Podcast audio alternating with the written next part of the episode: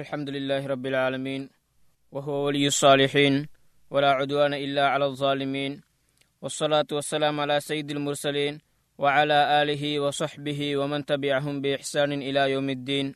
أما بعد فقد قال الله تعالى في قرآنه الكريم أعوذ بالله من الشيطان الرجيم وطهر بيتي للطائفين والقائمين والركع السجود.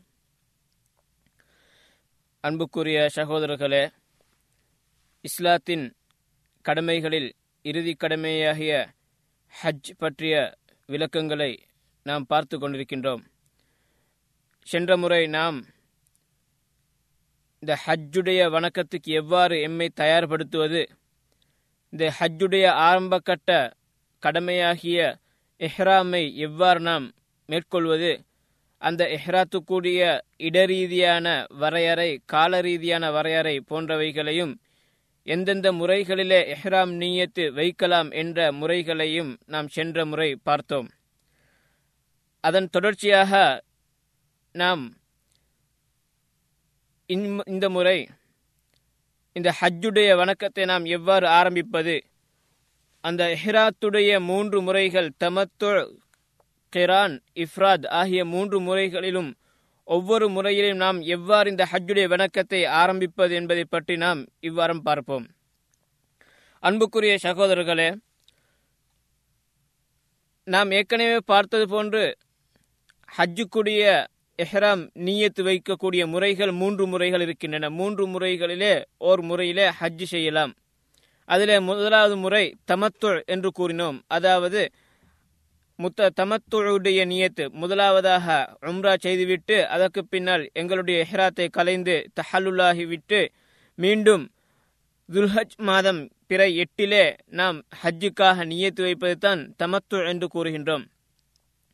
இரண்டாவது நீயத்துடைய முறை கிரான் அதாவது ஹஜ்ஜையும் உம்ராவையும் சேர்த்து ஒரே வணக்கத்துக்குள்ளே நுழைத்து ரெண்டையும் சேர்த்து செய்வதாக நாம் நியத்து வைத்துக் கொள்வது. மூன்றாவது முறை இஃப்ராத் என்ற ஹஜ்ஜை மாத்திரம் உம்ரா செய்யாமல் ஹஜ்ஜுக்கு மாத்திரம் நியத்து வைப்பது இஃப்ராத் என்று சொல்கின்றோம்.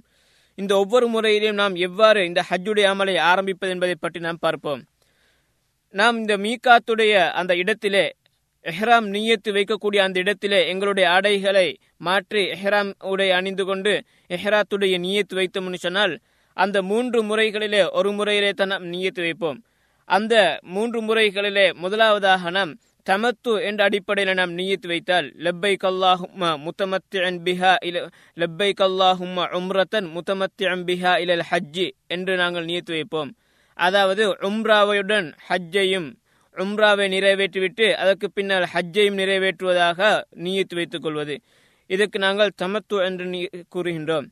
இவ்வாறு தமத்துடைய நீயத்து வைத்தவர் எவ்வாறு அவருடைய ஹஜ்ஜுடைய அமல்களை ஆரம்பிக்க வேண்டுமென்றால் இவர் அந்த மீகாத்திலிருந்து எஹ்ராம் நீயத்து வைத்துவிட்டு லப்பைக் அல்லாஹும் லப்பைக் லப்பைக் லா ஷரீக லக லப்பைக் இன்னல் ஹம்த ஒன் நிஅமத லக முல்க் லா ஷரீக லக் என்ற அந்த தல்பியாவை ஓதியவராக சத்தமிட்டு ஓதியவராக அந்த தல்பியாவை தனித்த முறையில் கூட்டாக அல்லாமல் தனித்தனியாக ஓதிக்கொண்டு அதாவது மக்காவை நோக்கி புறப்பட வேண்டும். மக்காவை வந்து சென்றடைந்தவுடனே முதலாவதாக இவர் காபத்துல்லாவுக்கு போவார். போய் அங்கே உம்ராவுடைய இவர் ஏற்கனவே உம்ராவுக்காக தன் ஈத்து வைத்து வந்திருக்கின்றார். எனவே உம்ராவுடைய தவாஃபை முதலாவதாக செய்வார். எனவே இந்த காபாவை காணும் வரையிலே இவர் தல்பியாவை செய்து கொண்டே சொல்லிக்கொண்டே இருப்பார். எப்பொழுது இந்த உம்ராவுடைய தவாஃபை ஆரம்பிக்கின்றாரோ அதோடு இந்த தல்பியாவை நிறுத்திக் கொள்வார். இந்த தவாஃப் எவ்வாறு அமைய வேண்டும் என்பதை நாம் பார்க்க வேண்டும். முதலாவதாக இந்த உம்ராவுடைய தவாஃப் பொதுவாக எந்த ஒரு தவாஃபாக இருந்தன்னு சொன்னாலும் அந்த தவாஃபுக்கண்டு சில வழிமுறைகள் சில நிபந்தனைகள் இருக்கின்றன. பொதுவாக அது கட்டாயமான கடுமையான தவாஃபாக இருந்தாலும் அல்லது மேலதிகமாக செய்யக்கூடிய சுண்ணத்தான தவாஃபாக இருந்தாலும் அந்த தவாஃபை நாம் ஆரம்பிக்கக்கூடிய இடம் அந்த காபாவில் இருக்கக்கூடிய ஹஜருல் அஸ்வதன் அந்த கல்லிலே அதிலே முத்தமிட வேண்டும் அல்லது நாம் கையால் தொட வேண்டும் அதுவும் முடியாவிட்டால் கையால் செய்கினை செய்து அவ்வாறு நாம் அந்த கையை அந்த கையால் செய்கினை செய்து பிஸ்மில்லாஹி அல்லாஹ் அக்பர் என்று ஆரம்பித்து அந்த தவாஃபை நாம் செய்ய வேண்டும். இதுதான் சிறந்த நபிசல்லாஹு அலைவசல்லம் அவர்கள் காட்டித்தந்த சிறந்த முறையாக இருக்கின்றது. எனவே அந்த அடிப்படையில் அவர் அதாவது அங்கே அந்த ஹஜருல் அஸ்வத் அந்த கல்லுக்கிட்ட அதிகமான சனத்தொகை இருந்தன்னு சொன்னால் மக்கள் கூட்டம் அதிகமாக இருந்தால் அவர் அடுத்தவர்களுக்கு தீங்கிழைக்காமலும் அதே போன்று அவருக்கு எந்த ஒரு தீங்கும் நடைபெறாமலும் இருக்க அவர் அந்த இடத்தை நெருங்காமல் தூரத்திலிருந்து கொண்டே ஷெய்கினையாக கையை உயர்த்தி காட்டி அவருடைய தவாஃபை ஆரம்பிப்பார். எனவே இந்த இடத்துல ஹஜருல் அஸ்வத் அந்த கல்லை நாம் ஏன் முத்தமிடுகின்றோம் என்பதை நாங்கள் விளங்கிக் கொள்ள வேண்டும். இந்த ஹஜருல் அஸ்வத் கல் என்பது இது நாம் நபிசல்லாஹ் அலைவசல்லம் அவர்கள் அந்த கல்லை முத்தமிட்டார்கள் என்ற ஒரே ஒரு காரணத்துக்காகத்தான் நாமும் அந்த கல்லை முத்தமிடுகின்றோம். அது அல்லாமல் அந்த கல்லால் எந்த ஒரு தாக்கமும் செலுத்த முடியாது. அந்த கல்லால் எந்த ஒரு பிரயோஜனமோ தீங்கோ கிடையாது என்பதை நாங்கள் விளங்கிக் கொள்ள வேண்டும். அதாவது நாம் அங்கே காபாவிலே நாங்கள் வணங்குவது யாரை? அல்லாஹ் தாலாவை மாத்திரம்தான். எனவே நாங்கள் ஹஜ்ஜிலே காபாவை நாங்கள் வணங்குவது கிடையாது. ஹஜர் அஸ்வத் கல்லை நாங்கள் வணங்குவது கிடையாது. இவைக்கெல்லாம் அல்லா தாலாவை வணங்குவதற்குரிய ஒரு இடமாக அல்லாஹ் வைத்திருக்கின்றானே தவிர நாங்கள் வணங்க வேண்டியவன் அல்லாஹ் என்பதை நாங்கள் விளங்கிக் கொள்ள வேண்டும். எனவே அதனால் தான் உமர் அலி அவர்கள் கூறினார்கள் அதாவது இன்னி லாலமு அன்னக்கி ஹஜருன் லா தன்ஃபா வலா ததுர். எனக்கு நன்றாக தெரியும் நீ ஒரு வெறும் கல்லு மாத்திருந்தான் உன்னால் எந்த ஒரு பிரயோஜனமோ தீங்கோ செய்ய முடியாத வெறும் கல்லு மாத்திருந்தான் என்பது நன்றாக தெரியும். ஒலவுலா அந்நீர் ஐத்து ரசூல் அல்லாஹ் சல்லாஹ் அலையுசல்லம் யுகப்பிலுக்கி மா கப்பல் துக்கி நபி சொல்லாஹ் அலைவசல்லம் அவர்கள் உன்னை முத்தமிடுவதை நான் கண்டில்லை என்று சொன்னால் நான் ஒருபோதும் உன்னை முத்தமிட்டிருக்க மாட்டேன் என்பதாக உமர் அலி அவர்கள் சொன்னார்கள். எனவே அந்த அடிப்படையிலே நாம் இதனை விளங்கிக் கொள்ள வேண்டும். அடுத்ததாக அவர் அதை ஹஜர் அஸ்வது கல்லை ஒன்று முத்தமிட்டு அல்லது தொட்டு அதன் மூலமாக அல்லது ஷெய்கினிய மூலமாக அந்த அதனை நிறைவேற்றிவிட்டால் அதற்கு பின்னால் தவாஃபை ஆரம்பிப்பார். எவ்வாறு இவர் தவாஃபை ஆரம்பிப்பார் என்று சொன்னால் இவர் நேரடியாக வந்து ஹஜர் அஸ்வது கல்லுக்கு நேரே நின்று அதனை முத்தமிட்டு அல்லது ஷெய்கினை செய்துவிட்டு அவ்வாறே வலது பக்கமா திரும்புவார். அப்ப அவ்வாறு வலது பக்கமா திரும்பினு சொன்னால் மஸ்ஜிதுல் ஹராம் பள்ளிவாயில் எங்களுடைய வலது பக்கத்திலையும் காபத்துல்லா எங்களுடைய இடது பக்கத்திலையும் இருக்கும். இவ்வாறு அந்த அந்த அவ்வாறு திசையை வைத்துக்கொண்டு மெதுவாக அவர் வலதுபுறமாக அவ்வாறு நடந்து செல்வார்.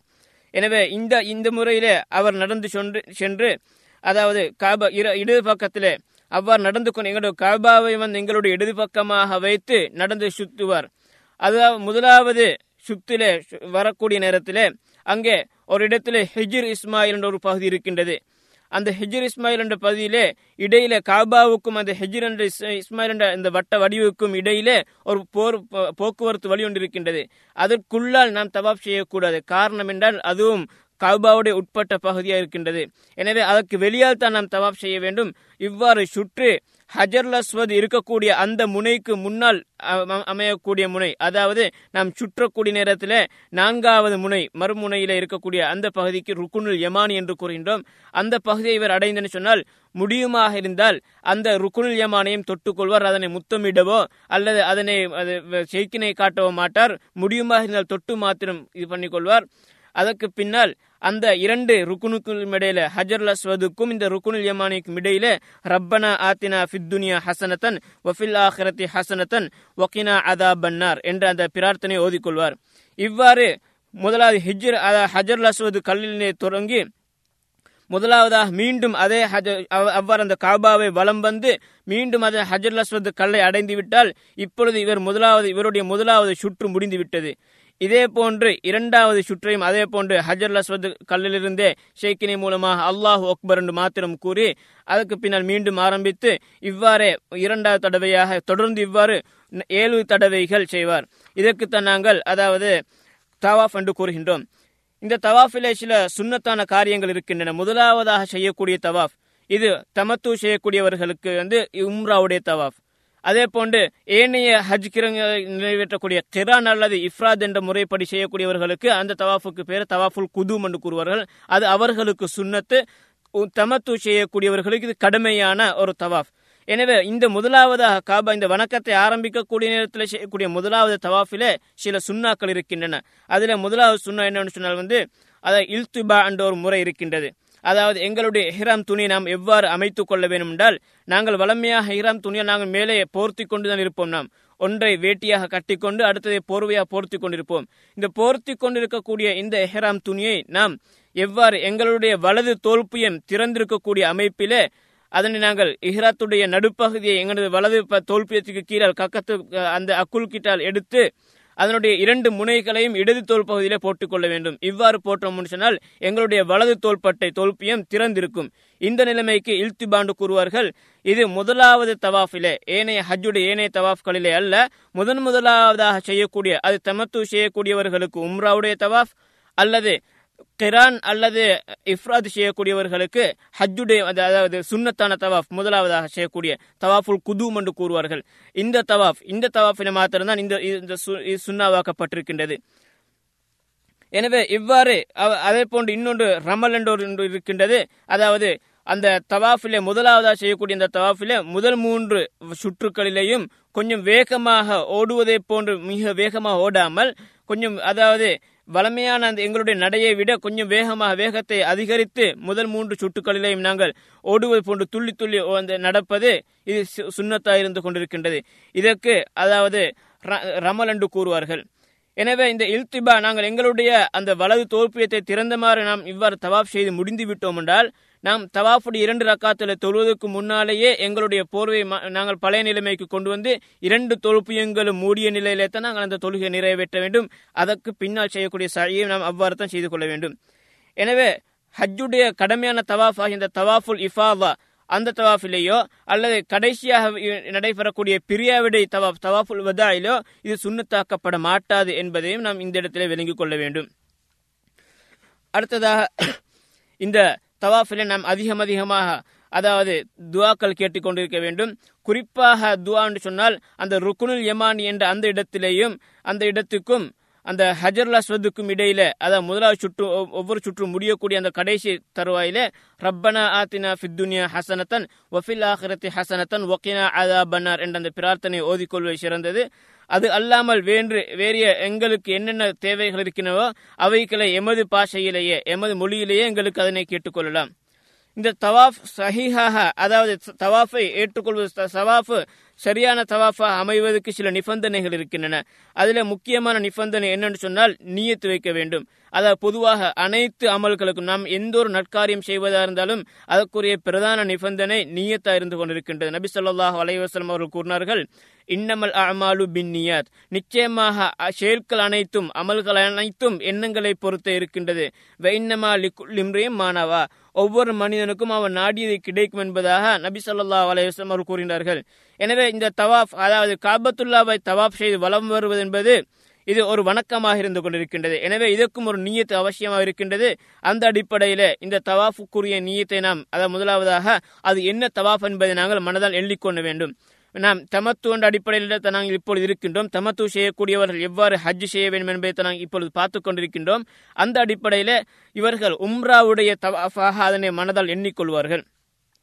எண்ணி இவ்வாறு அந்த ஏழு சுற்றுக்களை முடித்து விடுவார்கள்.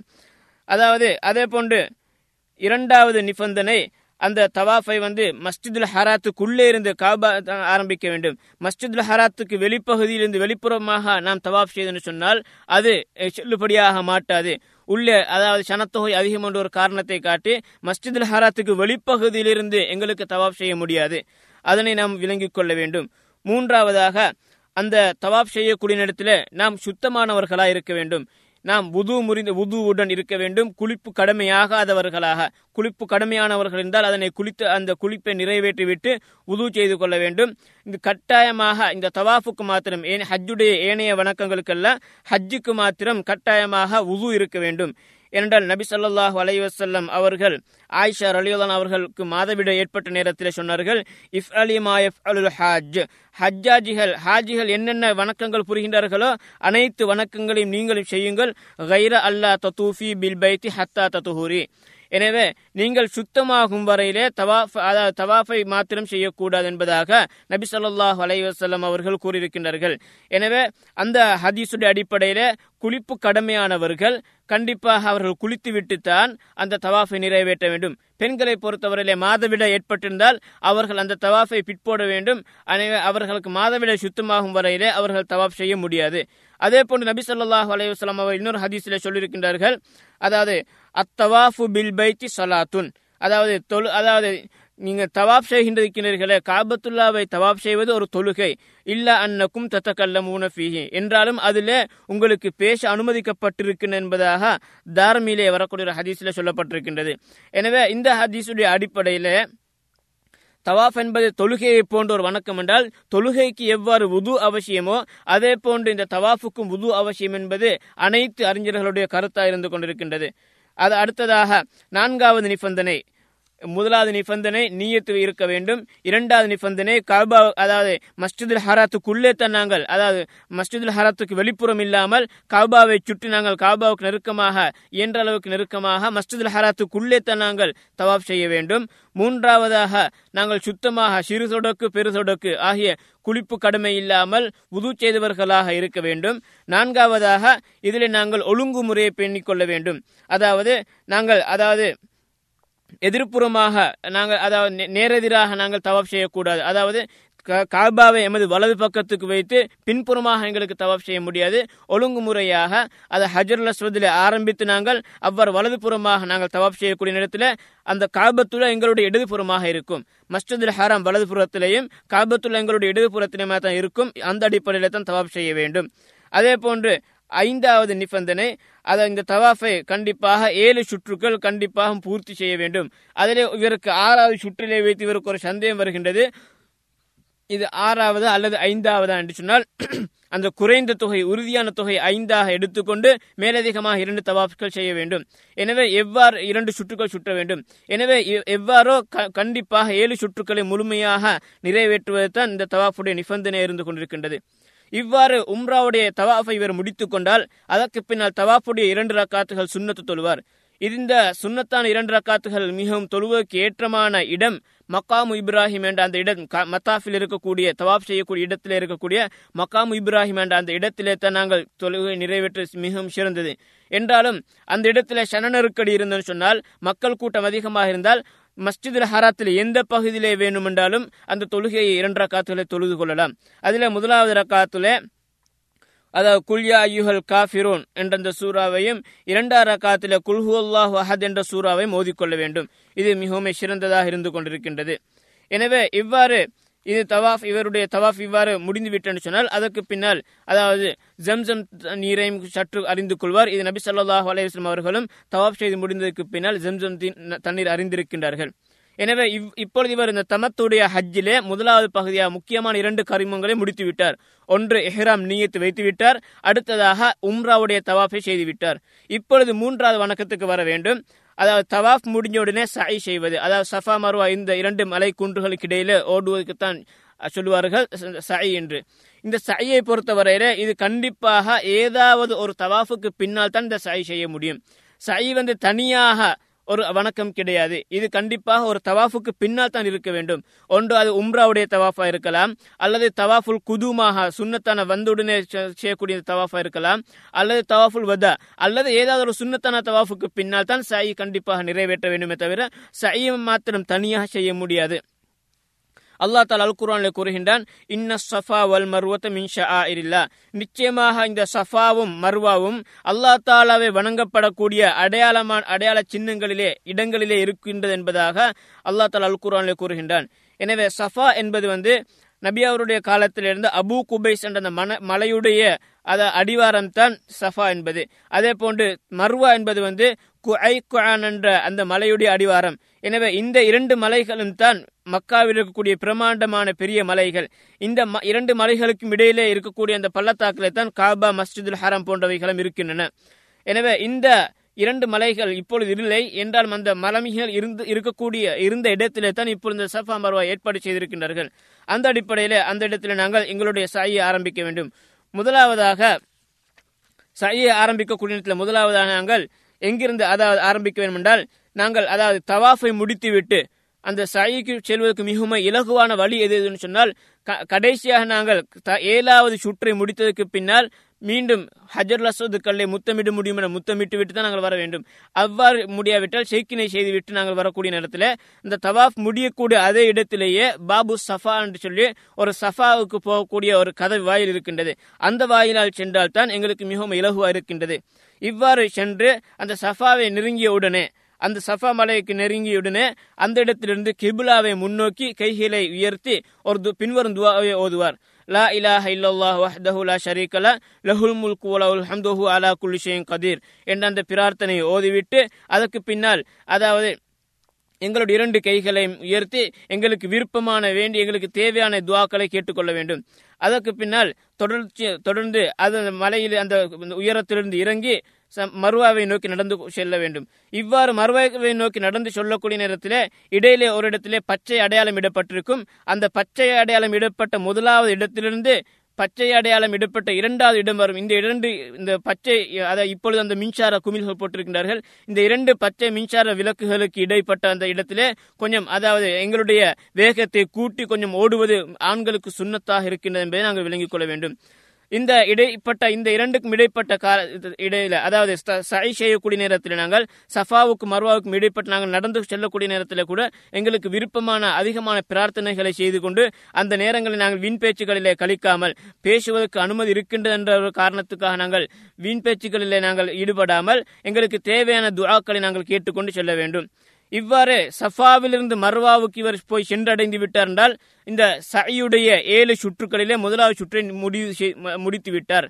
மீண்டும் மர்வாவிலிருந்து அங்கேயும் துவா கேட்டுவிட்டு தேவையான துவாக்களை கேட்டுவிட்டு மீண்டும் மர்வாவிலிருந்து சஃபா நோக்கி வருவார். வரக்கூடிய நேரத்திலே மீண்டும் அதே பச்சை விளக்குகளுக்கு இடையிலே அதாவது கொஞ்சம் வேகமாக ஓடி வருவார். வந்து மர்வா சஃபாவை வந்து அடைவார். இப்பொழுது இரண்டாவது சுற்று முடிந்து விட்டது எனவே அதே போன்று மீண்டும் சஃபாவிலிருந்து மர்வாவுக்கு மூன்றாவது சுற்று மர்வாவிலிருந்து சஃபாவுக்கு நான்காவது சுற்று மீண்டும் சஃபாவிலிருந்து மர்வாவுக்கு ஐந்தாவது சுற்று மர்வாவிலிருந்து சஃபாவுக்கு ஆறாவது சுற்று கடைசியாக எங்களுடைய சையை முடிக்கக்கூடிய ஏழாவது சுற்று மர்வாவிலே போய் முடிகின்றது.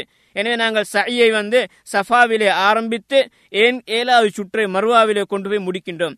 அதனுடன் இந்த உம்ராவுடைய இன்னொரு முக்கியமான ஒரு ருக்குன் முடிந்து விட்டது எனவே இதற்கு பின்னால் உம்ராவுடைய ஒரு கடமை இருக்கின்றது எங்களுடைய முடியை சிரைத்துக் கொள்வது. நாங்கள் ஹஜ்ஜுக்காக வந்திருக்கின்றோம். எனவே ஹஜ்ஜுடைய தமத்துவத்தை நாங்கள் தமத்து செய்திருக்கின்றோம். அந்த அடிப்படையில் நாம் இந்த முடியை நாங்கள் அதாவது குறைத்துக் கொள்வது ஷோர்ட் பண்ணிக் கொள்வது சிறந்தது என்றால் ஏனென்றால் அதாவது எ- எஞ்சிய முடிகளை கொஞ்சம் நாங்கள் ஹஜ்ஜுக்காக ஹஜ்ஜுடைய கடமையை நாங்கள் வலிப்பதற்காக அந்த நேரத்தில் எங்களுடைய முழு முடிகளையும் வலிப்பதற்காக உம்ராவுடைய நேரத்தில் எங்களுடைய முடியை ஷோர்ட் பண்ணிக் கொள்வது குறைத்துக் கொள்வது சிறந்தது என்பதை நாங்கள் விளங்கிக் கொள்ள வேண்டும். எனவே அந்த அடிப்படையில் நாங்கள் இப்பொழுது உம்ராவை முடித்து விட்டோம். தமத்துடைய ஹஜ்ஜுடைய அடிப்படையில் உம்ராவை முடித்துவிட்டால் இதற்கு பின்னால் எங்களுக்கு எங்களுடைய இஹ்ராத்தை கலைந்து கொள்ளலாம். சாதாரண ஆடைக்கு திரும்பலாம். என்னென்ன எஹ்ராமுடைய நேரத்தில் என்னென்ன விடயங்கள் தடை செய்யப்பட்டிருந்தனவோ நகம் வெட்டுதல் முடிகளை அதை அகற்றுதல் அதே போன்று தலையை மறைத்தல் தைக்கப்பட்ட ஆடைகளை அணிதல் அதை வேட்டையாடுதல் மனையோடு உறவு கொள்ளுதல் திருமண பேச்சுவார்த்தையில் ஈடுபடுதல் இது போன்ற இந்த எஹ்ராத்துடைய நேரத்தில் தடை செய்யப்பட்ட விஷயங்கள் அனைத்தும் இப்பொழுது ஆகும் அனுமதிக்கப்படுகின்றது. எனவே இப்பொழுது இவருடைய உம்ராய் முடித்து விட்டார் இப்பொழுது இவர் ஒரு சாதாரண நிலைக்கு மாறிவிட்டார். இவர் மீண்டும் ஹஜ்ஜுடைய வணக்கத்தை துல்ஹஜ் மாதம் பிறை எட்டிலே வைத்து ஆரம்பிப்பார். எனவே மீண்டும் துல்ஹஜ் மாதம் பிற எட்டிலே வைத்து இவருடைய அடுத்த வணக்கத்தை இவர் ஆரம்பித்துக் கொள்வார். எனவே அந்த காலம் வரும் வரை இவர் சாதாரண உடையிலே இருப்பார். துல்ஹஜ் மாதம் பிற எட்டிலே மீண்டும் அவர் குளித்துவிட்டு அதாவது சுன்னத்தான ஒரு ஃபர்லான ஒரு தொழுகைக்கு பின்னால் லுஹருடைய தொழுகைக்கு பின்னால் எஹ்ராத் ஆடை அணிந்து கொண்டு மீண்டும் லெப்பை கல்லாஹும் ஹஜ்ஜன் ஹஜ்ஜுக்காக நியத்து வைக்கின்ற நியத்து வைத்து அவர் ஹஜ்ஜை ஆரம்பிப்பார். இப்பொழுது இவர் ஹஜ்ஜுடைய வணக்கத்துக்கு வந்துவிட்டார். இது இவரும் நான் சொன்னது வந்து தமத்து செய்யக்கூடியவர்களுக்கு. எட்டாவது தினம் வரும் வரையிலே தமத்து செய்யக்கூடியவர்கள் செய்ய வேண்டிய வேலைகள் தான் இவைகள். இப்பொழுது நாம் கிரான் அல்லது இஃப்ரத் செய்யக்கூடிய ஒரு நிலைக்கு வருவோம். இந்த கிரான் இஃப்ரத் செய்யக்கூடிய இவர்களுக்கு வந்து அதாவது இவர்களும் அதே மீகாத்திலிருந்து எஹ்ராம் நீத்து வைக்கக்கூடிய நேரத்தில் கிரான் செய்ய ஹஜ்ஜையும் உம்ராவையும் சேர்த்து செய்யக்கூடியவர்கள் எவ்வாறு நீத்து வைத்து சொன்னால் லெப்பை அல்லாஹும்ம காரினன். அதாவது அஹ், அது பில் ஹஜ் வல் உம்ரா ஹஜ்ஜையும் உம்ராவையும் சேர்த்து உம்ரா நான் நியத்து வைக்கிறேன் என்பதாக மனதால் நியத்து வைத்துக்கொண்டு அவ்வாறு எவ்வாறு தமத்து செய்யக்கூடியவர் தல்பியா கொண்டு வருவாரோ அதே போன்று இவரும் தல்பியா கொண்டு வருவார் வந்து அந்த காபாவை அண்டியதும் இவர் தல் தல்பியாவை துண்டித்துக் கொண்டு இப்பொழுது இவர் தவாப் செய்ய போகின்றார் ஆனால் ஏற்கனவே சொன்ன அந்த தவ தமத்து செய்யக்கூடியவர்கள் செய்த தவாஃபுக்கும் இப்பொழுது கிரான் அடிப்படையிலே செய்யக்கூடிய இந்த ஹஜ் செய்யக்கூடியவர்கள் அல்லது இஃப்ராத் அடிப்படையில செய்யக்கூடியவர்கள் செய்யக்கூடிய இந்த தவாஃபுக்கும் இடையிலே வித்தியாசம் இருக்கின்றது. அவர்கள் செய்த தவாஃப் அது கடமையான உம்ராவுடைய தவாஃப். இப்பொழுது இவர்கள் செய்யக்கூடிய தவாஃப் இந்த ஏனைய இரண்டு பகுதியினர் அதாவது ஹஜ்ஜுக்காக மாத்திரம் நீத்து வைத்து இஃப்ராது செய்யக்கூடியவர்கள் அல்லது ஹஜ்ஜையும் உம்ராவையும் சேர்த்து கிரான் செய்யக்கூடியவர்கள் இந்த இரண்டு பகுதியினரும் செய்யக்கூடிய இந்த தவாஃபுக்கு பேரு தவாஃபுல் குதூம். அதாவது வருகைக்காக முதன் முதலாவதாக தஹியத்துல் மஸ்ஜிது போன்று பள்ளிக்கு நாங்கள் போனோம் சென்ற உடனே தொழுகக்கூடிய தொழுகை போன்று இது ஹஜ்ஜுடைய இந்த வணக்கத்தை ஆரம்பிப்பதற்காக முதலாவதாக செய்யக்கூடிய தவாஃப். இந்த தவாஃப் இதுக்கு பேர் தவாஃபுல் குதும். இந்த தவாஃபுல் குதுமையை பொறுத்தவரையில இது ஒரு சுண்ணத்து ஏற்கனவே சொன்ன தமத்துடைய ஹஜ்ஜுடைய அந்த அந்த தமத்து முறைப்படி செய்யக்கூடிய ஹஜ்ஜில நாங்கள் செய்யக்கூடிய அந்த தவாஃப் அது கடமையான உம்ராவுடைய தவாஃப். இது வந்து நாங்கள் செய்யக்கூடிய இந்த கிரான் அல்லது இஃப்ராத் அடிப்படையில் செய்யக்கூடிய இவர்களுடைய இந்த தவாஃபுக்கு பேர் தவாஃபுல் குதும். இது சுன்னத்தான தவாஃப். இந்த தவாஃபிலேயும் நான் ஏற்கனவே சொன்னது போன்று உம்ராவுடைய தவாஃப் எவ்வாறு செய்து சுண்ணத்தோ ஃபர்தோ அந்த தவாஃப் என்று வரக்கூடிய நேரத்தில் தவாஃபுடைய எல்லா நிபந்தனைகளும் அங்கே உட்பட வேண்டும். தூய்மை இருக்க வேண்டும் எங்களுக்கு உதுவுடன் இருக்க வேண்டும் அதே போன்று ஏழு சுற்றுக்களை முடிக்க வேண்டும். இவ்வாறு என் தவாஃபுக்கென்று என்னென்ன நிபந்தனைகள் இருக்கின்றனோ அனைத்து நிபந்தனைகளும் இங்கேயும் பெணப்பட வேண்டும். ஆனால் என்ன வித்தியாசம்? அவர்கள் செய்யக்கூடிய தவாப் அது கடுமையான தவாப் தமத்து செய்யக்கூடியவர்கள் கிரான் அல்லது இஃப்ரத் செய்யக்கூடியவர்கள் இப்பொழுது செய்யக்கூடிய முதலாவது தவாஃப் இது தவாஃபுல் குதும். இது சுண்ணத்தான தவாஃப். இந்த தவாஃபிலேயும் நான் ஏற்கனவே சொன்னது போன்று வலது தொல்பியத்தை திறந்த அடிப்படையில் இழுத்து பாண்ட முறையிலே அதாவது இந்த எஹ்ராம் எங்களுடைய மேல் மேலே நாங்கள் அணிந்திருக்கக்கூடிய எஹ்ராம் துணி போர்வையை அதனுடைய இரண்டு முனைகளையும் இடது தொல்புறத்திலே போட்டு வலது தொல்புறத்திலே வந்து அதை திறந்த நிலையிலே இருக்கக்கூடிய அமைப்பில் இருக்க வேண்டும். அதே போன்ற அந்த ரமலண்ட முதலாவது மூன்று சுற்றிலையும் கொஞ்சம் வேகமாக நடந்து செல்வதும் சுண்ணத்தாக இருந்து கொண்டிருக்கின்றது. ஏனையவைகள் அனைத்தையுமே அதை உம்ராவுடைய தவாஃபை நம்ம எவ்வாறு செய்தோமோ அதே போன்றுதான் செய்ய வேண்டும். நீயத்தில் மாத்திரம் வித்தியாசம் இருக்கின்றது. அது கடமையான தவாஃபு. இது சுண்ணத்தான தவாஃபு. இந்த தவாஃபை முடித்து விட்டார்கள் சொன்னால் இப்போ இவர்கள் செய்திருப்பது த- தவாஃப். இந்த தவாஃபுக்கு பின்னால் இவர்களுக்கு விரும்பினால் அதுதான் சிறந்த ஒரு முறையும் கூட அதை ஹஜ்ஜுடைய சாயை முற்படுத்தி செய்யலாம். அதை ஹஜ்ஜுடைய துல்ஹஜ் மாதம் பத்தாவது நாள் நாம் செய்யக்கூடிய கடமையான ஹஜ்ஜுடைய சாய் இருக்கின்றது அந்த சாயை இவர்கள் இந்த தவாஃபுக்கு பின்னால் செய்யலாம். எனவே இவர்களும் கிரான் செய்யக்கூடியவர்களும் இஃப்ராத் செய்யக்கூடியவர்களும் தவாஃபுக்கு பின்னால் ஒரு சாய் செய்கின்றார்கள். ஆனால் உம் தமத்து செய்யக்கூடியவர்கள் செய்யக்கூடிய சாயி அது உம்ராவுடைய சாயி. ஆனால் இவர்கள் செய்யக்கூடிய இந்த சாய் சஃபா மருவா கிடையாது இவர்களோட கூடிய இந்த தொங்கோட்டம் இந்த சாய் வந்து இது ஹஜ்ஜுடைய சாயா இருக்கின்றது. இப்பொழுது இவர்கள் ஹஜ்ஜுடைய சாயை செய்து விட்டார்கள் சொன்னால் மீண்டும் துல்ஹஜ் மாதம் பத்தாவது நாள் ஹஜ்ஜுடைய தவாஃபை மாத்திரம் செய்தால் தவாஃபுல் இஃபாதா என்று சொல்லக்கூடிய அந்த கடுமையான தவாஃபை மாத்திரம் செய்தால் போதும் மீண்டும் இதே சாயை அவர்கள் அந்த நேரத்தில் மீட்ட தேவையில்லை. இது மிகவும் இஸ்லாம் இலகுபடுத்துவதற்காக வேண்டி இந்த கிரான் செய்யக்கூடியவர்கள் அதே போன்று இஃப்ராத் செய்யக்கூடியவர்களுக்கு செய்யக்கூடிய அதாவது மு- தந்திருக்கக்கூடிய முறை.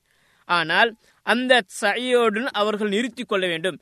நாம் ஏற்கனவே தமத்து செய்தவர்களுக்கு என்ன சொன்னோம்? சை முடிந்தவுடனே அவர்கள் தமது அதாவது தமது முடிகளை சிறைத்துக் கொள்வார்கள் அல்லது ஷோட் பண்ணிக் கொள்வார்கள் சொல்லி ஹஜ்ஜுக்காக நாங்கள் முடி வைக்க வேண்டும் என்பதற்காக ஷோட் பண்ணிக் கொள்வது சிறந்து என்று சொன்னோம். இந்த த- கிரான் செய்யக்கூடியவர்களோ அல்லது அதே போன்று இஃப்ராத் செய்யக்கூடியவர்களோ ஹஜ்ஜுக்கு மாத்திரம் நீத்து வைத்து வந்தவர்களோ இவர்கள் முடிகளை அகற்றக்கூடாது. இவர்கள் வந்து உம்ரா செய்யவில்லை. இவர்கள் தவ அதாவது ஹஜ்ஜு தான் செய்ய வந்திருக்கின்றார்கள். ஹஜ்ஜுடன் சேர்த்து உம்ரா செய்ய வந்திருக்கின்றார்கள். எனவே இரண்டையும் ஒரு வணக்கத்தில் உள்ளே உம்ராவை வேற ஹஜ்ஜை வேற தனித்தனியாக செய்யாமல் இரண்டையும் ஒன்றரை கலந்து கிரான் செய்யக்கூடியவர்கள் செய்கின்றார்கள். இஃப்ராத் செய்யக்கூடியவர் மொத்தமாக உம்ராவை செய்யவில்லை.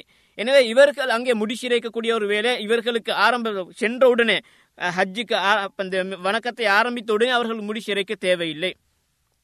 எனவே இவ்வாறு அதாவது கிரான் செய்யக்கூடியவர்களும் அதாவது அதே போன்று இஃப்ராத் செய்யக்கூடியவர்களும் அம அவர்களுடைய தவாஃபுல் குதுமை முடித்துவிட்டு ஹஜ்ஜுடைய சாயை முடித்துவிட்டுன்னு சொன்னால் அதற்கு பின்னால் அவர்களுக்கு இஹ்ராத்தை களைய முடியாது.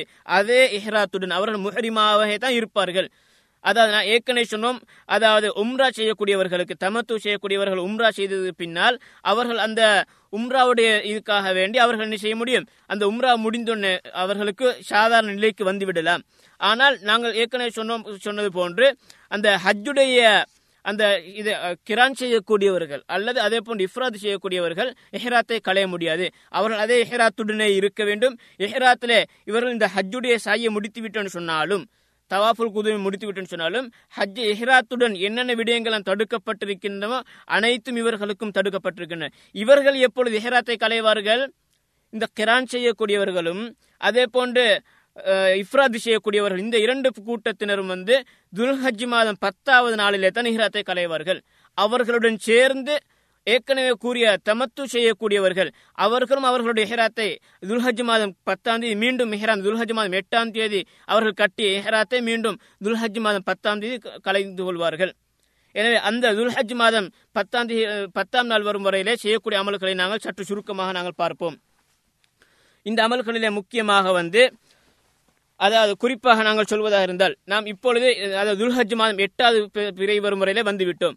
இந்த இந்த துல்ஹஜ் மாதம் எட்டாவது நாள் வரும் வரையிலே தான் கொஞ்சம் கொஞ்சம் வித்தியாசம் இருக்கின்றது. இந்த தமத்து செய்யக்கூடியவர்களுக்கும் கிரான் இஃப்ராத் செய்யக்கூடியவர்களுக்கும்.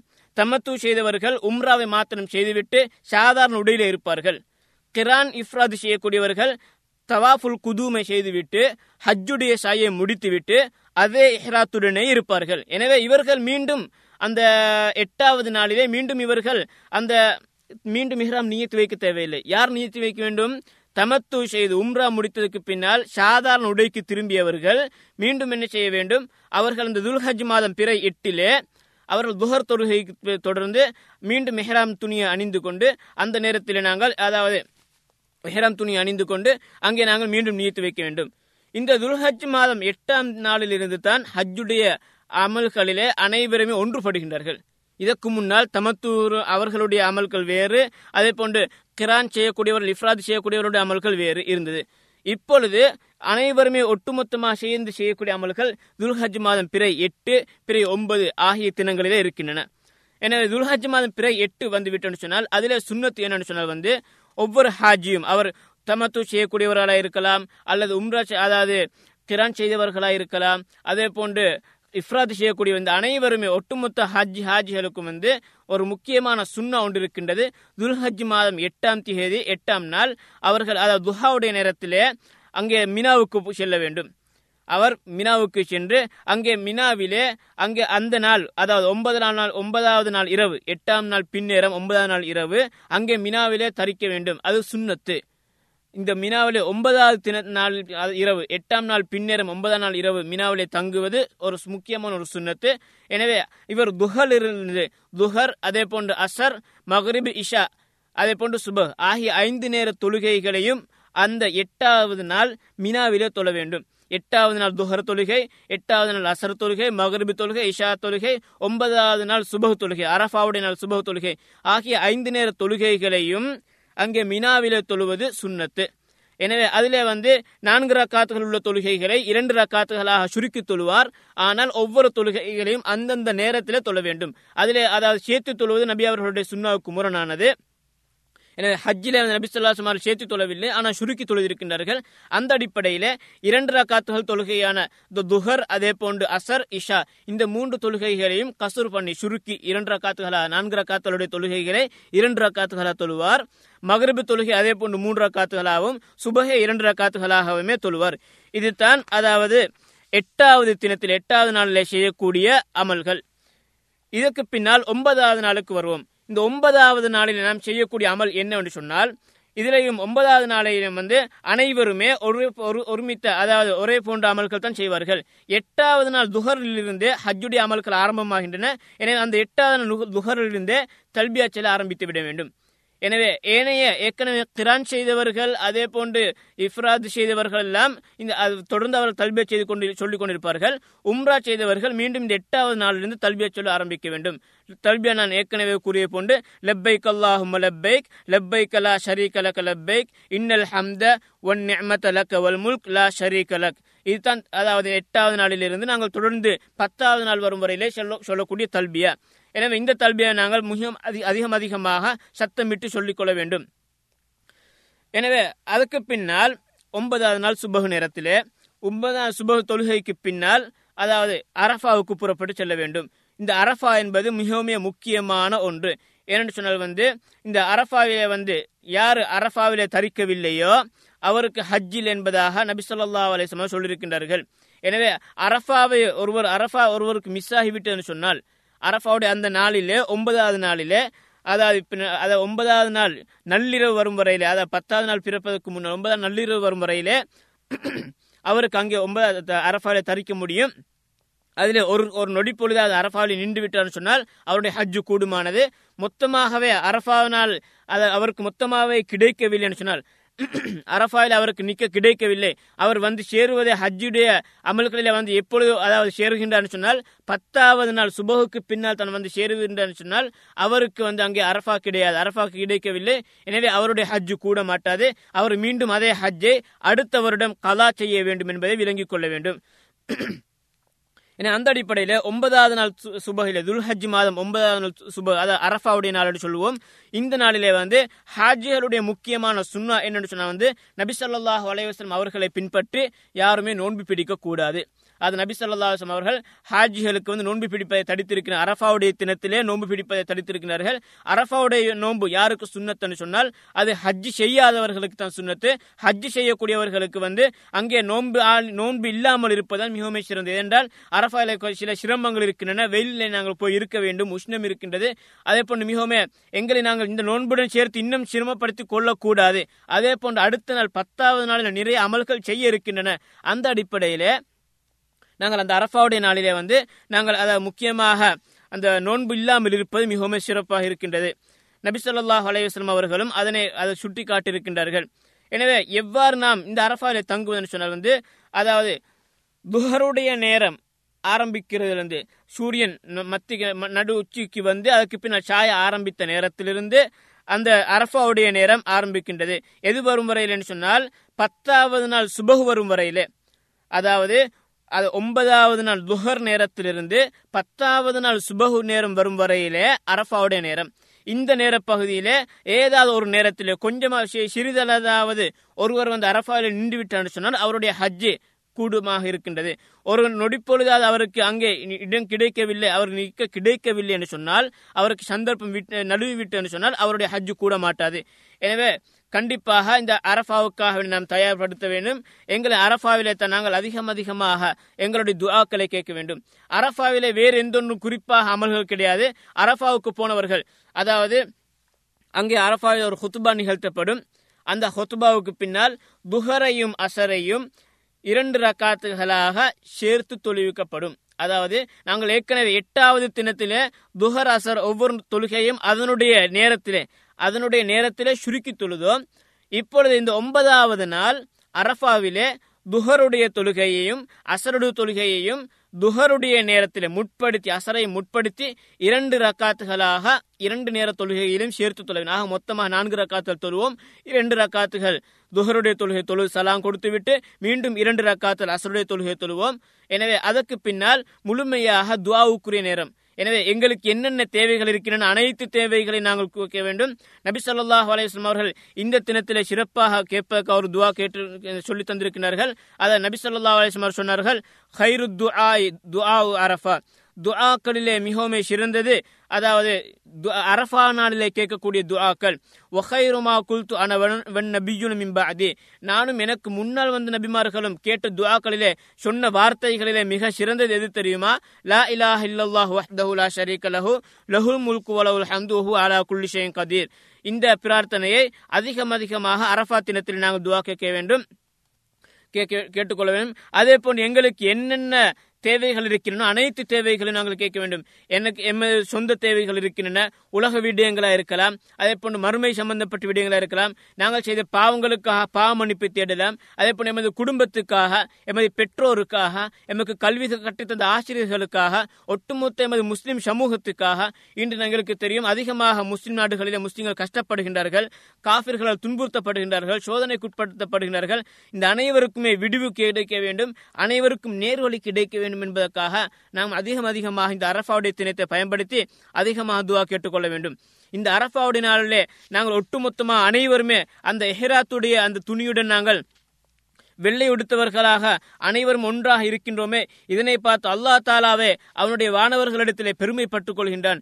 பார்த்தீர்களா? எங்களுடைய என்- என்னுடைய இந்த அடியார்களை அதாவது புலி அதாவது அவர்கள் ஆடைகள் எல்லாம் புழுதிப்பட்டவர்களாக தலைவிரிகோலமாக வந்து என்னிடத்திலே பிரார்த்தனை செய்கின்றார்கள் என்பதாக அந்த அல்லாஹ் தாலா தனது மலக்குமார்களிடத்தில் கூறுவதாக இப்னு ஹுசைமாவில் வரக்கூடிய ஒரு ஹதீஸிலே சொல் நபி அவர்கள் சொல்லியிருக்கிறார்கள்.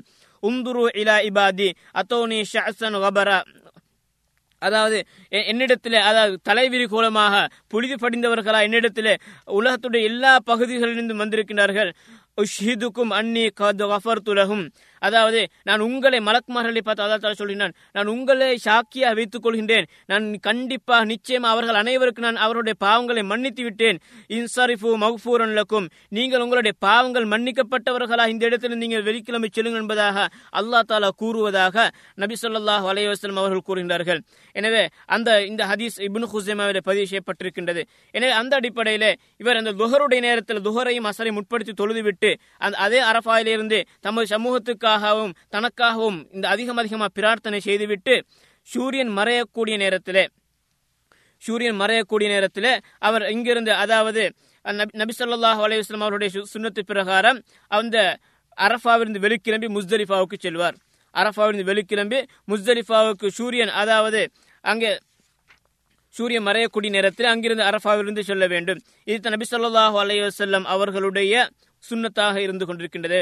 எனவே சிலர் என்ன செய்கின்றான்னு சொன்னால் அதாவது அது சூரியன் மறைந்ததுக்கு பின்னால் மிக இலேஷிக்காக வேண்டி அதாவது மகரிபையும் இஷாவையும் அரஃபாவிலேயே தொழுதுவிட்டு செல்கின்றார்கள். இது சுன்னாவுக்கு முரணாக இருந்து கொண்டிருக்கின்ற நபி சொல்லாஹ் அலையம் அவர்கள் அரஃபாவிலே துஹரையும் அசரையும் மாத்திரம்தான் தொழுதிருக்கின்றார்கள். மகரிபை இஷா இந்த இரண்டு தொழுகைகளையும் அதாவது நாம் முஸ்தலிஃபாவுக்கு இஷாவுடைய அந்த நள்ளிரவு தாண்டுவதற்கு முன்னால் இஷாவுடைய நேரம் முடி சிறப்புக்குரிய நேரம் முடிவதற்கு முன்னால் நாம் அங்கே முஸ்தலிஃபாவுக்கு போய் சேர்ந்து விடுவோம் என்றால் அங்கே போய் எங்களுடைய மகரிபை மிஷாயம் தொழுவது மிகவும் சிறந்தது. அவ்வாறு எங்களுக்கு மகரிபும் இஷாவும் இஷாவுடைய அந்த சிறப்புக்குரிய நேரம் பிந்திவிடும் என்று நாங்கள் பயந்தால் நாங்கள் அரஃபாவிலே தொழாமல் போகக்கூடிய பாதையில இடைவெளியில நாங்கள் தொழுது கொள்ள வேண்டும். எனவே இந்த மகரிபை மிஷாவையும் நாங்கள் சேர்த்து தொழ வேண்டும். அது ஒன்று மகரிபுடைய நேரத்தில் அல்லது இஷாவுடைய நேரத்தில் சேர்த்து தொழலாம். இஷாவை இரண்டு ரக்காத்துகளாக சுருக்கியும் மகரிபை மூன்று ரக்காத்துகளாக பரிபூர்ணமாம் தொழ வேண்டும். என அவர்கள் என்ன அதாவது சூரியன் மறைந்ததற்கு பின்னால் பகல் நேரத்தில் அரஃபாவில் இருந்தவர்கள் அதாவது அங்கே போவார்கள். ஆனால் சூரியன் மறையக்கூடிய அந்த நேரத்தில் கடைசி நேரத்தில் எல்லாம் யார் அரஃபாவுக்கு நுழைகின்றார்களோ அவர்கள் கொஞ்ச நேரம் அங்கே இருக்க வேண்டும். அதாவது எந்த அளவுக்கு சொன்னால் அவருக்கு தேவையான அளவு பிரார்த்தனை செய்துவிட்டு ஒருவரை பார்த்து இவர் அரஃபாவிலே தரித்தார் என்று சொல்லக்கூடிய அளவுக்கு அங்கே ஒரு ஒரு ஒரு மணித்தியாலங்களாவது அங்கே நிற்க வேண்டும். அல்லது குறிப்ப குறைந்தபட்சம் ஒரு அரை மணி நேரமாவது அங்கே இருப்பது சிறந்தது. என அவர் அப்படிப்பட்டவர்களை பார்த்து இவர் அரஃபாவில் நின்றார் என்பதை நாங்கள் கூறுவோம். என அந்த அடிப்படைக்கு அவ்வாறு நிற்கக்கூடியவர்கள் அதை சூரியன் மறையக்கூடிய அந்த கடைசி தருவாயில வந்தவர்கள் கொஞ்ச நேரமாவது அங்கே நின்று விட்டு தான் வர வேண்டும். ஏற்கனவே பகலிலிருந்து அரஃபாவில் இருக்கக்கூடியவர்கள் சூரியன் மறையக்கூடிய நேரத்தில் அங்கே அரஃபாவிலிருந்து வெளிக்கிட்டு சென்று முஸ்தலிஃபாவுக்கு போக வேண்டும். அங்கே முஸ்தலிஃபாவுக்கு போகக்கூடிய நேரத்தில் மிகவும் அதாவது அமைதியாக அடுத்தவர்களை அதாவது நாங்கள் துன்புறுத்தாமல் அடுத்தவர்கள் மோதிக்கொண்டு செல்லாமல் அமைதியாக நாங்கள் இந்த இந்த அமலை நாங்கள் மேற்கொள்ள வேண்டும். இத்தனை நாங்கள் பத்தாவது தினத்தில் அதாவது இப்பொழுது நாங்கள் முஸ்தலிஃபாவுக்கு போய் அங்கே இரவுல தங்குவது நாங்கள் முக்கியமான ஒரு சுண்ணாவாக இருந்து கொண்டிருக்கின்றது. இரவு நேரத்தில் அங்கே முஸ்தலிஃபாவில் தங்குவது மிக முக்கியமான ஒரு வாஜிபாக இருந்து கொண்டிருக்கின்றது. எனவே அந்த வாஜிபை வந்து கண்டிப்பாக நாங்கள் நிறைவேற்றியாக வேண்டும். எதுவரையில் நாங்கள் முஸ்தலிஃபாவில் இரவில் நாங்கள் தங்குவோம்? ஃபஜ்ருடைய நேரம் வரும் வரையிலே ஃபஜ்ர் அங்கே முஸ்தலிஃபாவிலே நாங்கள் ஃபஜ்ர் தொழ வேண்டும். அதற்கு பின்னால் தான் நாங்கள் பத்தாவது தினத்திலே ஃபஜ்ருடைய தொழுகை நாங்கள் தொழுதுவிட்டு மினாவுக்கு புறப்பட வேண்டும். எனவே யாருக்காவது அதை கஷ்டமாரிகள் இருந்துச்சு நோயாளிகள் அதே போன்று வயோதிப்பர்கள் பெண்கள் இவர்களுக்கு அதை நள்ளிரவுக்கு பின்னால் போவதற்கு அனுமதி இருக்கின்றது. அதுக்கு சில நபிமொழிகளும் ஆதாரமாக இருக்கின்றன. எனவே அப்படிப்பட்ட நேரத்திலே மாத்திரம் அவர்களுக்கு மாத்திரம் செல்லலாம். அவ ஏனையவர்களுக்கு வந்து அவ்வாறு சொல்லாமல் அவ்வாறு அங்கே செல்லாமல் அடுத்த பத்தாவது தினத்திலே அதாவது சுபகுடைய தொழுகையும் தொழுதுவிட்டு சற்று அங்கே மஷருல் ஹராம் என்ற முஸ்தலிஃபாவில் நாங்கள் சற்று நேரம் பிரார்த்தித்து விட்டு செல்வது தான் மிகவும் சிறந்த ஒரு முக்கியமான சுண்ணத்தை இருந்து கொண்டிருக்கின்றது. என அல்லா தால் அல்குரானில் கூறுகின்றான் ஃபைதா அஃபல் தும்மின் அரஃபாத்தின் ஃபதுக்குருல்லாஹ் ஐந்தல் மஷ்அரில் ஹராம். நீங்கள் அரஃபாவிலிருந்து நீங்கள் வெளிக்கிட்டு வந்து விட்டீர்கள் சொன்னால் மஷ்அருல் ஹராம் என்ற அந்த இடத்தில் நீங்கள் அல்லா தாலா நினைவு கூறுங்கள்.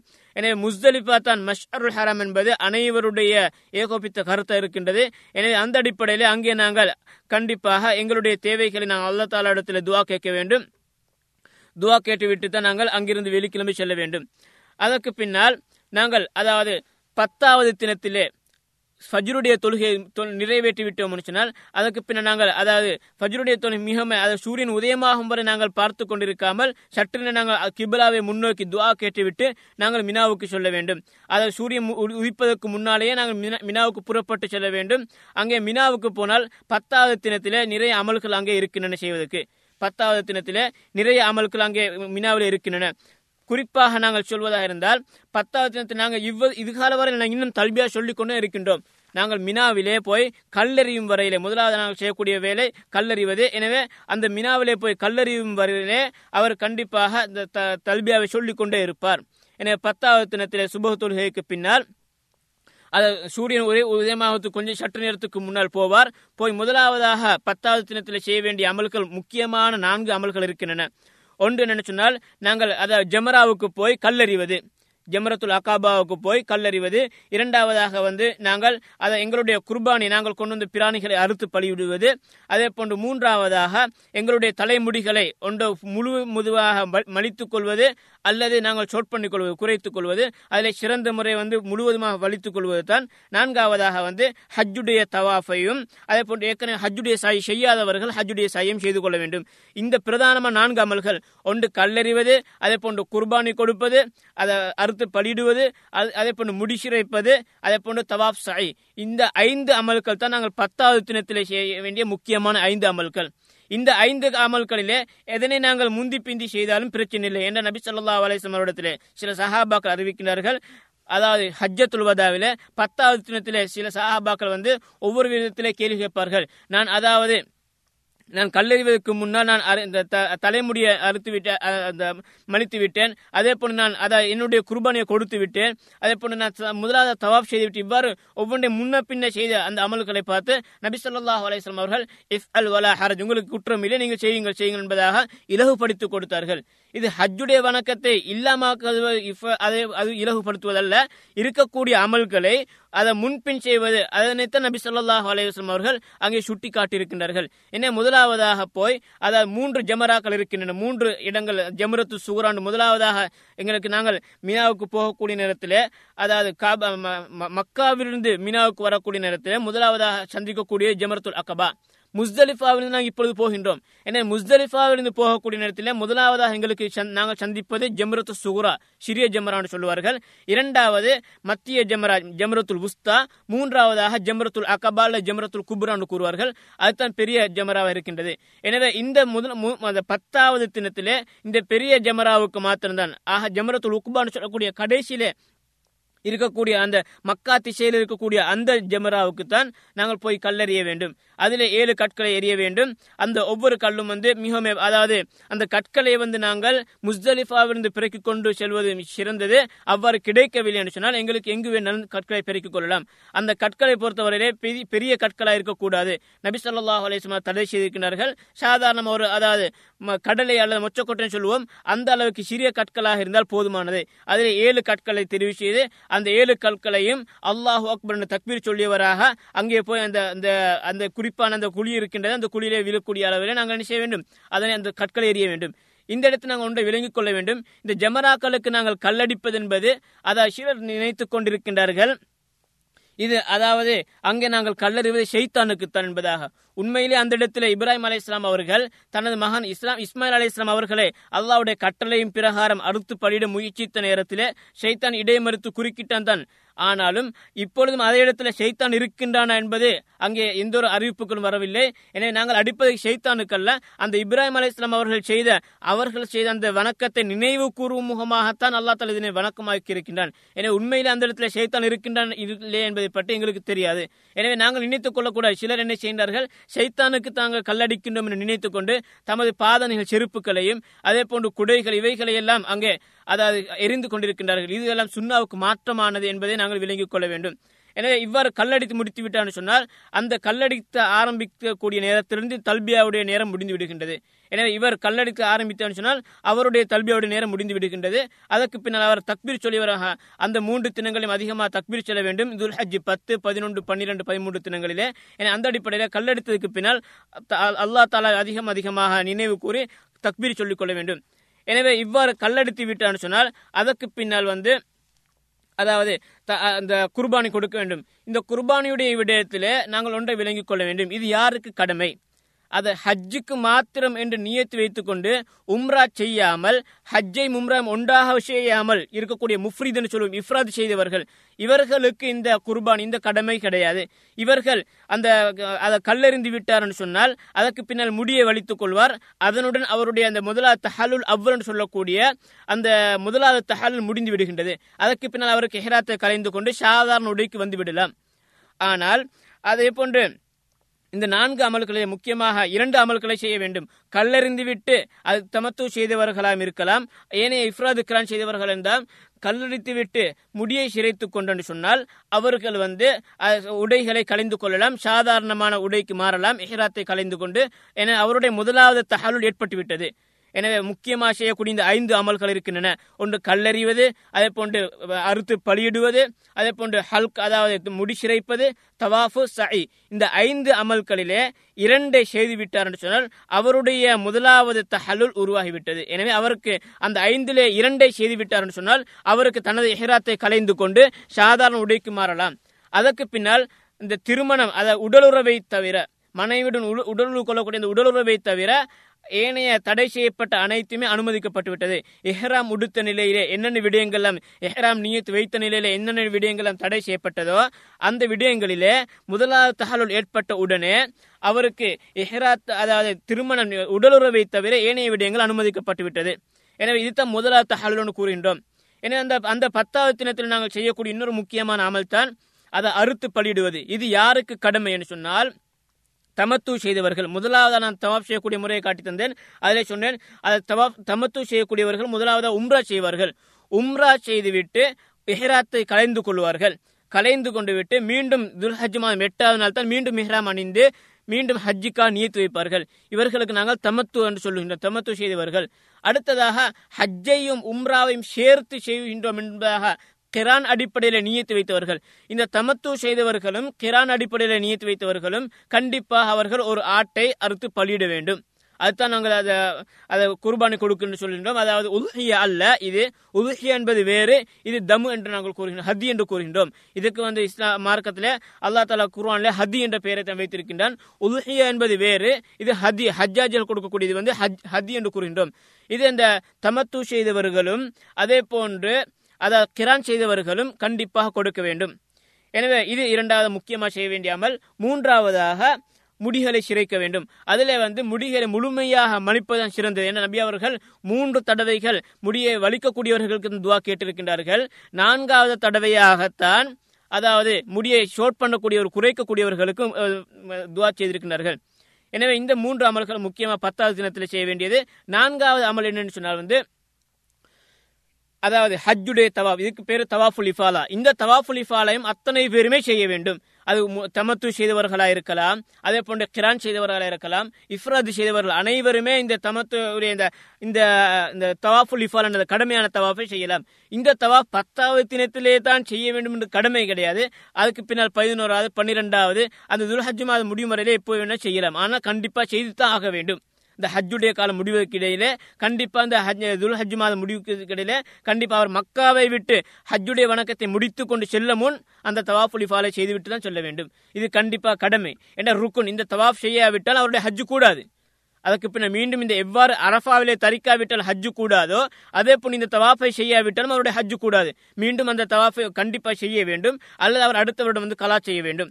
எனவே அதே போன்று தான் இந்த தவாஃபை முடித்து விட்டேன்னு சொன்னால் ஏற்கனவே கிரான் செய்தவர்கள் அதே போன்று இஃப்ராது செய்தவர்கள் ஹஜ்ஜுடைய செய்ய செய்திருப்பார்கள்.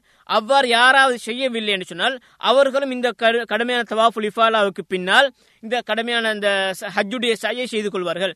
உம்ரா செய்தவர்கள் கண்டிப்பா சாய் செய்தாக வேண்டும். ஏனென்றால் ஏற்கனவே அவர்கள் செய்த சாய் அது உம்ராவுக்குரிய சாய் எனவே இப்பொழுது ஹஜ்ஜுடைய சாய் அவர்கள் செய்ய வேண்டும்.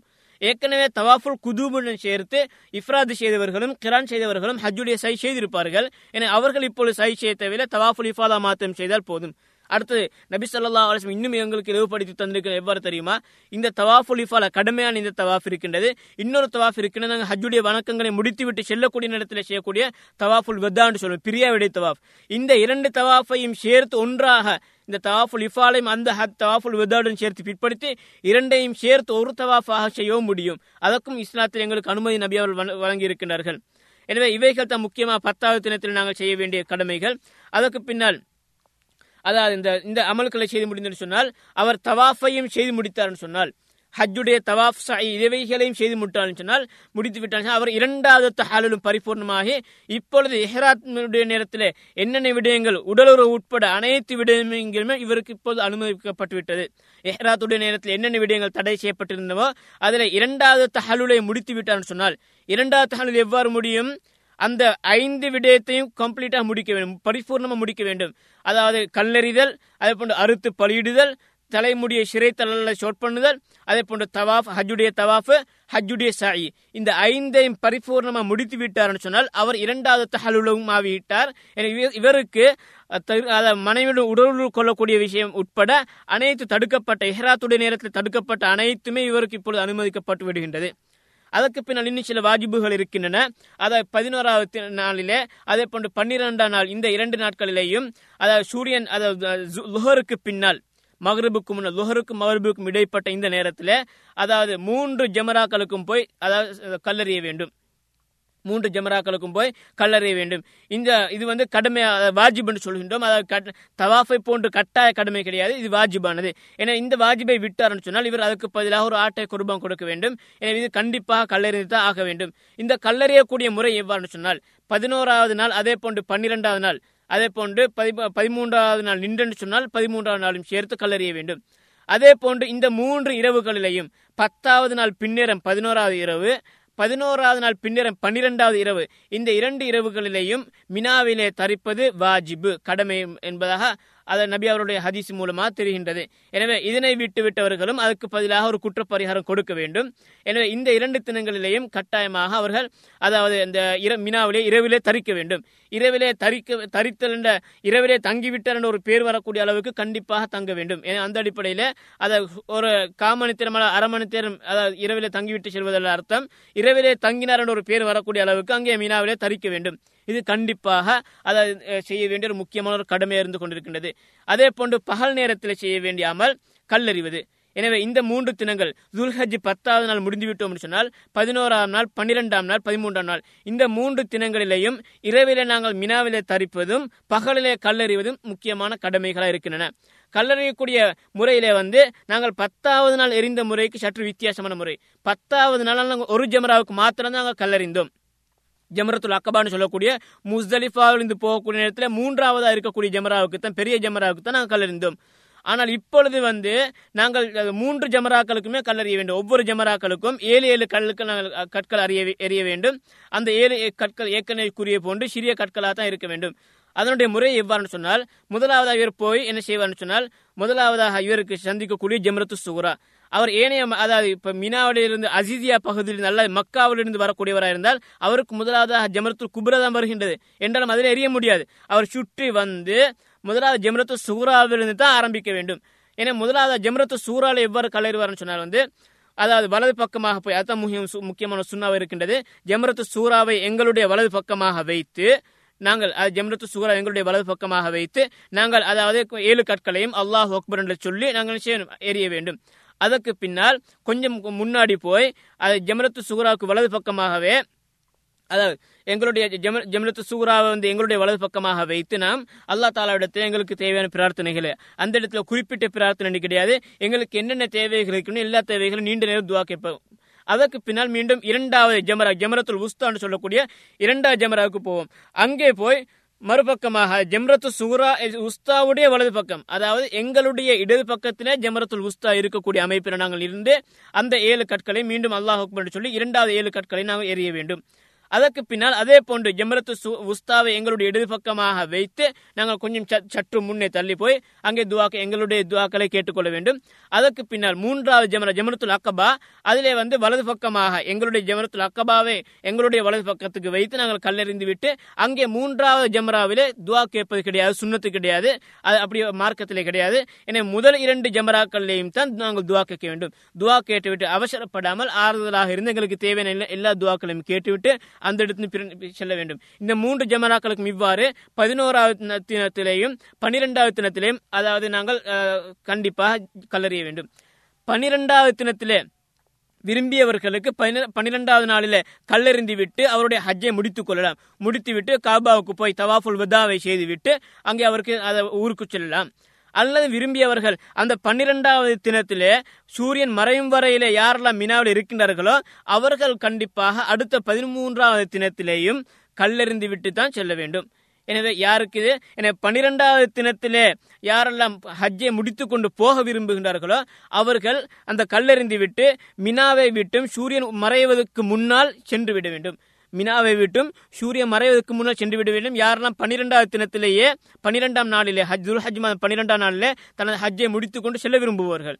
அல்லது அதற்கு பின்னால் நின்றார் சொன்னால் அடுத்த மறுதினம் நின்று அது லுஹருக்கு பின்னால் பதிமூன்றாவது தினத்தில் லுஹருக்கு பின்னால் கல்லெறிந்து விட்டு தான் செல்ல வேண்டும். இந்த கல்லறிந்து விட்டார்னு சொன்னால் அதற்கு பின்னால் ஒரே ஒரு அமல் மாத்திரம் முக்கியமான ஒரு அமல் இருக்கின்றது பாக்கி மீதமாக இருக்கின்றது அதான் தவாஃபுல் வதா. இந்த தவாஃபுல் வதாயை பொறுத்தவரையில மாதவிடாய் அதே போன்று பிரசவ இரத்தம் இருக்கக்கூடிய பெண்களை தவிர ஏனைய அனைவருக்கும் இது கடமை வாஜிப் என்று கூறுகிறார்கள் இபின் அப்பாஸ் ஹதீசுடைய அடிப்படையிலே மாதவிடாய் பெண்கள் அதே போன்று பிரசவ இரத்த பெண்களை தவிர ஏனைய அனைவருக்கும் இது கடமையான ஒரு வாஜிபா இருக்கின்றது. எவ்வாறு மினாவிலே தரிப்பது வாஜிபோ அதே போன்று கல்லறிவது வாஜிபோ அதே போன்று ஒரு வாஜிபா இந்த தவாஃபுல் வதம் இருக்கின்றது. நான் ஏற்கனவே கூறிய போன்று இந்த தவாஃபிலே வந்து அந்த இல்திபா என்பதோ அதே போன்ற ரமல் என்பது எந்த ஒன்றும் சுண்ணத்து கிடையாது. இதெல்லாம் முதலாவதாக செய்யக்கூடிய தவாஃபிலே மாத்திரம்தான். இந்த எங்களுடைய வலது தோல்பியத்தை துறந்திருப்பதெல்லாம் வந்து அதே போன்ற ஹெராத்துடன் இருப்பதெல்லாம் வந்து முதலாவது தவாஃபிலே தான் எனவே ஹஜ்ஜுடைய தவாஃபுல் இஃபாலா பத்தாவது தினத்தில் செய்யக்கூடிய தவாஃபோ அல்லது இந்த தவாஃபுல் வதாவிலேயோ நாங்கள் அந்த அவ்வாறு நாங்கள் இல்திபா செய்யவும் தேவையில்லை. அதாவது எங்களுடைய வலது தோல்பியத்தை திறக்கவும் தேவையில்லை. முதல் மூன்று சுட்டுக்களையும் வேகமாக ஓடவும் தேவையில்லை. வளமையான சாதாரண தவாஃபாவை நாங்கள் தவாஃப் செய்ய வேண்டும். ஏற்கனவே ஹஜ்ஜுடைய தவாஃபாக தவாஃபுல் இஃபாலாவை பத்தாவது தினத்திலே செய்யாதவர்கள் அந்த தவாஃபுல் இஃபாலாவை இந்த தவாஃபுல் விதா வதாவுடன் சேர்த்து ஏழு சுற்றுகள் மாத்திரம்தான். இரண்டு தவாஃப் என்பதற்காண்டி பதினாலு சுற்றுகள் சுற்றுவதல்ல. இரண்டுக்கும் சேர்த்து ஏழு சுற்றுக்களை நாங்கள் ஒரு தவாஃபாக சேர்த்து செய்யலாம். இதற்கும் மார்க்கத்தில் அனுமதி இருக்கின்றது. அவ்வ அதே போன்று அந்த இந்த தவாஃபு பின்னால் ஹஜ்ஜுடைய சாய் செய்யாதவர்கள் அந்த சாயையும் செய்துவிட வேண்டும். எனவே ஏதாவது மூன்று நாங்கள் சுருக்கமாக பார்க்கணும் என்றால் ஹஜ்ஜிலே மூன்று விதமான தவாஃபுல் செய்கின்றோம். முதலாவதா தவாஃபுல் குதும் அது வந்தவுடனே செய்யக்கூடிய தவாஃப் அது ஹஜ் கிரான் செய்யக்கூடியவர்கள் இஃப்ராத் செய்யக்கூடியவர்களுக்கு தவாஃபுல் குதும் தமத்து செய்யக்கூடியவர்களுக்கு தவாஃபுல் உம்ரா உம்ராவுடைய தவாஃப். இரண்டாவதாக தவாஃபுல் இஃபால் இது ஹஜ்ஜுடைய கடமையான தவாஃபு. அதே போன்று மூன்றாவதாக தவாஃபுல் வதா. இது வந்து பிரியாவுடைய தவாஃப். இதுவும் கடமையான ஒரு தவாஃப். ஆனால் தவாஃபுல் இஃபாலாவுடைய அளவுக்கு கடமை கிடையாது. இந்த தவாஃபை விட்டவர்கள் ஹஜ்ஜு கூடான்னு சொல்ல முடியாது. ஆனால் தவாஃபுல் இஃபாலாவை விட்டவர்களுடைய ஹஜ்ஜு கூடாது. எனவே இந்த சாயை வந்து ஹஜ்ஜுடைய சாயை வந்து அதாவது இந்த இந்த மூன்று தவாஃபில் ஏதாவது ஒரு தவாஃபுக்கு பின்னால் செய்யலாம். எனவே தமத்து செய்யக்கூடியவர்கள் ஏற்கனவே உம்ராவுடைய சையை வந்து அவர்கள் அந்த முதலாவது தவாஃபுடன் சேர்த்து செய்வதனால் அவர்கள் இந்த தவாஃபுல் இஃபாலாவுக்கு பின்னால் அல்லது இந்த தவாஃபுல் வதாவுக்கு பின்னால் இந்த ஹஜ்ஜுடைய சை செய்து கொள்ளலாம். இதுதான் ஹஜ்ஜுடைய முக்கியமான சில அமல்கள். எனவே அல்லா தாலா இந்த ஹஜ்ஜுடைய பாக்கியத்தை யார் யாருக்கெல்லாம் இதற்கு முன்னால் வழங்கினானோ அவருடைய ஹஜ்ஜுகளை ஏற்றுக்கொள்ளவும் அதே போன்று இந்த இதற்கு யாருக்கு ஹஜ்ஜுடைய பாக்கியம் இதுவரை கிடைக்கவில்லையோ அவர்களுக்கு அந்த ஹஜ்ஜுடைய பாக்கியம் கிடைக்கவும் செய்வானாக. வாஹர் தாவானா அனில் அஹமதுல்லா ரபில் ஆலமீன். அஸ்லாம் வலைக்கம் வரமத்துல வரகாத்து